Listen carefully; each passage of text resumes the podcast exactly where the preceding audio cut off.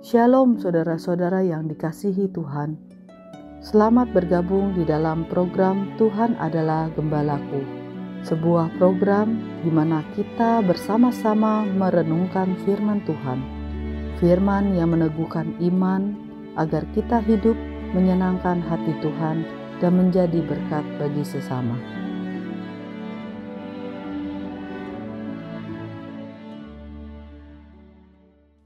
Shalom saudara-saudara yang dikasih oleh Tuhan. Bersyukur kepada Tuhan karena Tuhan selalu ingin meneguhkan iman kita di dalam setiap perkara dalam kehidupan yang kita hadapi. Karena Tuhan sangat mengasihi kita. Salam jumpa dalam program Tuhan adalah gembalaku. Manusia dalam kehidupan selalu ingin meminta bukti-bukti agar manusia itu boleh meyakini atau mempercayai. Namun saudara-saudara, sering kali kita juga melihat bahwa setelah manusia melihat bukti-bukti itu sendiri, manusia itu sendiri belum tentu bisa mendapatkan keyakinan ataupun mempercayai. Bahkan ada kalanya manusia bisa memiliki keyakinan atau mempercayai sesuatu tanpa mendapat bukti apa pun. Di sini kita menjumpai betapa peranan subjektivitas dari seseorang itu sangat mempengaruhi apakah yang diyakini oleh dia. Bagaimana Tuhan bersikap kepada manusia yang seperti ini terkait dengan iman dan kepercayaan tentang Tuhan Yesus. Mari kita membaca firman Tuhan yang terdapat di dalam Matius pasal 17 ayat 1 sampai 13. Enam hari kemudian, Yesus membawa Petrus, Yakobus, dan Yohanes saudaranya dan bersama-sama dengan mereka, ia naik ke sebuah gunung yang tinggi. Di situ mereka sendiri saja. Lalu Yesus berubah rupa di depan mata mereka. Wajahnya bercahaya seperti matahari, dan pakaiannya menjadi putih, bersinar seperti terang. Maka nampak kepada mereka Musa dan Elia sedang berbicara dengan dia. Kata Petrus kepada Yesus, Tuhan, betapa bahagianya kami berada di tempat ini. Jika engkau mau, biarlah kudirikan di sini tiga kemah. Satu untuk engkau, satu untuk Musa, dan satu untuk Elia. Dan tiba-tiba sedang ia berkata-kata, turunlah awan yang terang menaungi mereka dan dari dalam awan itu terdengar suara yang berkata, Inilah anak yang kukasihi, kepadanya lah aku berkenan, dengarkanlah dia. Mendengar itu tersungkurlah murid-muridnya, dan mereka sangat ketakutan. Lalu Yesus datang kepada mereka dan menyentuh mereka sambil berkata, Berdirilah, jangan takut. Dan ketika mereka mengangkat kepala, mereka tidak melihat seorang pun kecuali Yesus seorang diri. Pada waktu mereka turun dari gunung itu, Yesus berpesan kepada mereka, "Jangan kamu ceritakan penglihatan itu kepada seorang pun sebelum Anak Manusia dibangkitkan dari antara orang mati." Lalu murid-muridnya bertanya kepadanya, kalau demikian, mengapa ahli-ahli Taurat berkata bahwa Elia harus datang dahulu? Jawab Yesus, "Memang Elia akan datang dan memulihkan segala sesuatu. Dan aku berkata kepadamu, Elia sudah datang, tetapi orang tidak mengenal dia dan memperlakukannya menurut kehendak mereka. Demikian juga Anak Manusia akan menderita oleh mereka." Pada waktu itu, mengertilah murid-murid Yesus bahwa ia berbicara tentang Yohanes Pembaptis.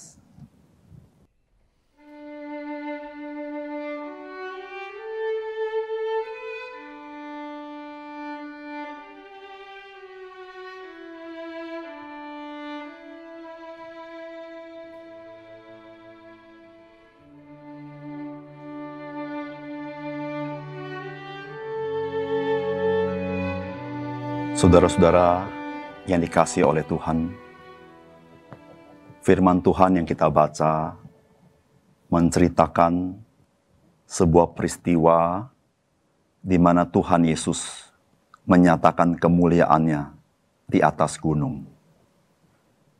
Tuhan Yesus mengajak tiga orang muridnya yang sangat dekat dengan dia, yaitu Petrus, Yakobus, dan Yohanes. Mengapa Tuhan hanya mengajak tiga orang ini? Kemungkinan Tuhan ingin meyakinkan terlebih dahulu tiga orang yang sangat dekat dengan dia, supaya melalui tiga orang ini menjadi suatu kesaksian bagi murid-murid yang lain, bahkan menjadi kesaksian bagi dunia ini. Karena Simon Petrus juga menyaksikan peristiwa ini di dalam surat yang dia tulis termasuk Yohanes. Ketika Yohanes menuliskan Injil Yohanes, maka dia juga menyaksikan bagaimana peristiwa Yesus menampakkan kemuliaannya. Tuhan dengan segala cara ingin menolong kita supaya kita boleh mengenal siapa Yesus. Dari peristiwa ini, kita bisa mengenal siapa ke Yesus melalui tiga kesaksian yang sangat penting, di mana kita tahu satu kesaksian bukanlah sebuah kesaksian yang legal, namun kesaksian legal setidaknya ada dua kesaksian. Namun dalam peristiwa ini ada tiga kesaksian yang berbicara siapakah Yesus Kristus. Yang pertama, peristiwa ini, Yesus Kristus menyatakan diri bahwa dia adalah Allah itu sendiri. Di atas gunung yang tinggi itu, maka murid-murid melihat Yesus menampakkan kemuliaannya. Seperti catat di ayat yang kedua. Lalu Yesus berubah rupa di depan mata mereka. Wajahnya bercahaya seperti matahari, dan pakaiannya menjadi putih bersinar seperti terang. Di sinilah Tuhan Yesus menampakkan kemuliaan yang kilau menilau, menggambarkan kemuliaan Tuhan. Yang menarik adalah dikatakan Yesus berubah rupa. Kata berubah rupa berasal dari kata meta morfosis. Satu perubahan yang terjadi dari dalam keluar. Ini menunjukkan adalah Yesus sedang menunjukkan kemuliaan dirinya kepada ketiga muridnya. Inilah kesaksian siapakah Yesus. Ini adalah satu-satunya Yesus menyatakan kemuliaan yang kilau mengilau seperti itu sebagaimana sering kali umat Tuhan melihat kemuliaan Tuhan yang begitu luar biasa. Yesus Kristus adalah Allah itu sendiri. Di situlah mengapa hanya Yesus Kristus yang kita sembah dalam hidup kita. Tidak ada seorang manusia yang boleh disembah hanya Allah yang boleh sembah. Namun Yesus Kristus, dia telah datang menjadi manusia. Yang sesungguhnya dia adalah Allah itu sendiri.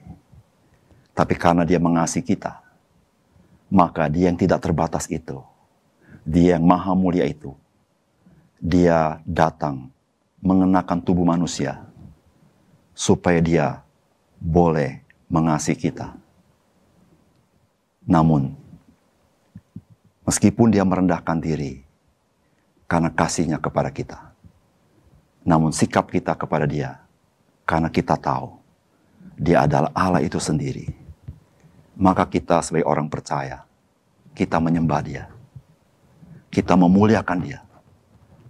Karena dia adalah Allah yang maha mulia. Yang kedua, saudara-saudara. Saudara, dari firman Tuhan ini, kita belajar Yesus Kristus adalah Mesias yang disaksikan oleh kitab suci. Di atas gunung yang tinggi ini, ketika Yesus Kristus menampakkan kemuliaannya, maka muncullah dua tokoh besar dari perjanjian lama. Yang pertama adalah Musa. Kita tahu Musa yang menulis kitab Taurat. Tokoh yang kedua adalah Elia. Elia adalah seorang nabi yang luar biasa dipakai oleh Tuhan dan sangat menonjol. Dan kita tahu perjanjian lama terdiri dari dua bagian. Yang pertama Taurat, yang kedua kitab para nabi. Dan Musa dan Elia, dia berbincang-bincang dengan Tuhan Yesus. Mereka berdua menghadap kepada Tuhan Yesus. Di sini ingin memberitahukan kepada kita bahwa Musa dan Elia mewakili Taurat dan kitab para nabi atau mewakili perjanjian lama. Mereka mau mengatakan perjanjian lama menyaksikan tentang Mesias, yaitu Yesus Kristus. Kejadian sampai kitab Maliaki. Satu benang merah yang sangat penting di dalam seluruh peristiwa yang ada, yaitu berbicara tentang kedatangan Mesias ke dalam dunia. Dan Yesus Kristus, dia menggenapi semuanya itu. Di situlah di atas gunung, ketiga murid Tuhan Yesus menyaksikan bagaimana Musa dan Elia.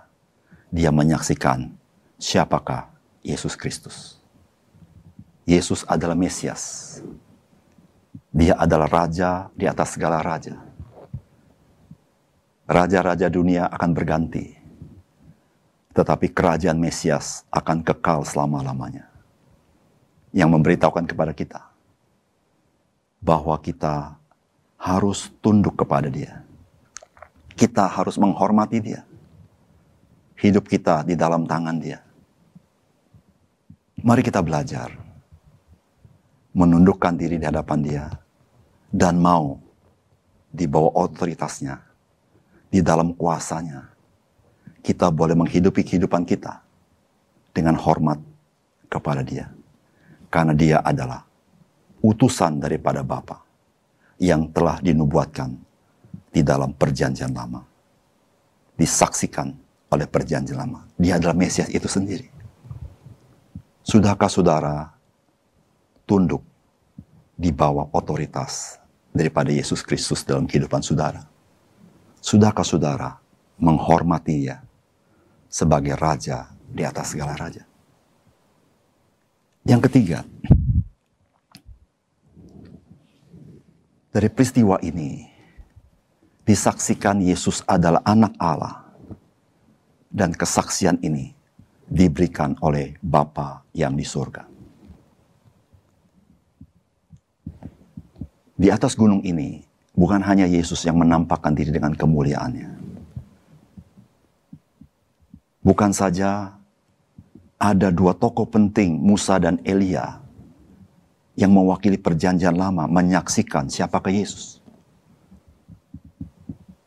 Namun, ketika Yesus sendiri, ada suara dari sorga, yaitu suara dari Bapa di surga yang mengatakan, Inilah anak yang kukasihi, kepadanya lah aku berkenan, dengarkanlah dia. Luar biasa bukan? Ketika kita membaca kitab Ibrani, pasal yang pertama, dikatakan setelah pada zaman dahulu Allah berulang kali dan dalam pelbagai cara berbicara kepada nenek moyang kita dengan perantara nabi-nabi. Maka pada zaman akhir ini, ia telah berbicara kepada kita dengan perantaran anaknya yang telah ia tetapkan sebagai yang berhak menerima segala yang ada. Oleh dia, Allah telah menjadikan alam semesta. Kedatangan Tuhan Yesus adalah puncak di mana Allah berbicara kepada manusia.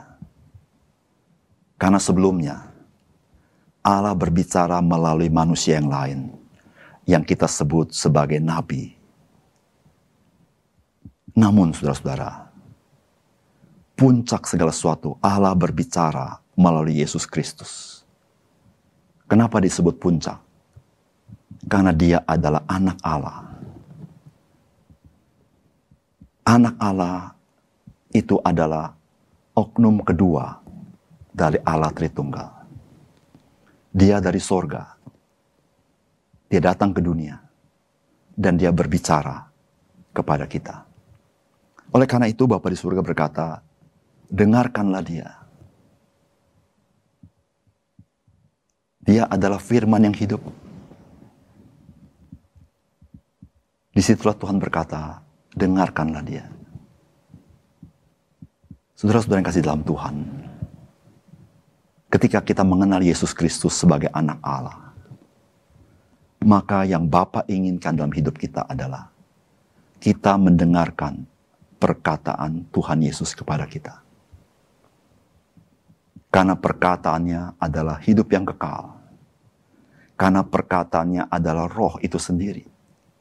Yang artinya adalah, jika saudara dan saya ingin dihidupkan rohani kita, yang tadinya mati karena dosa.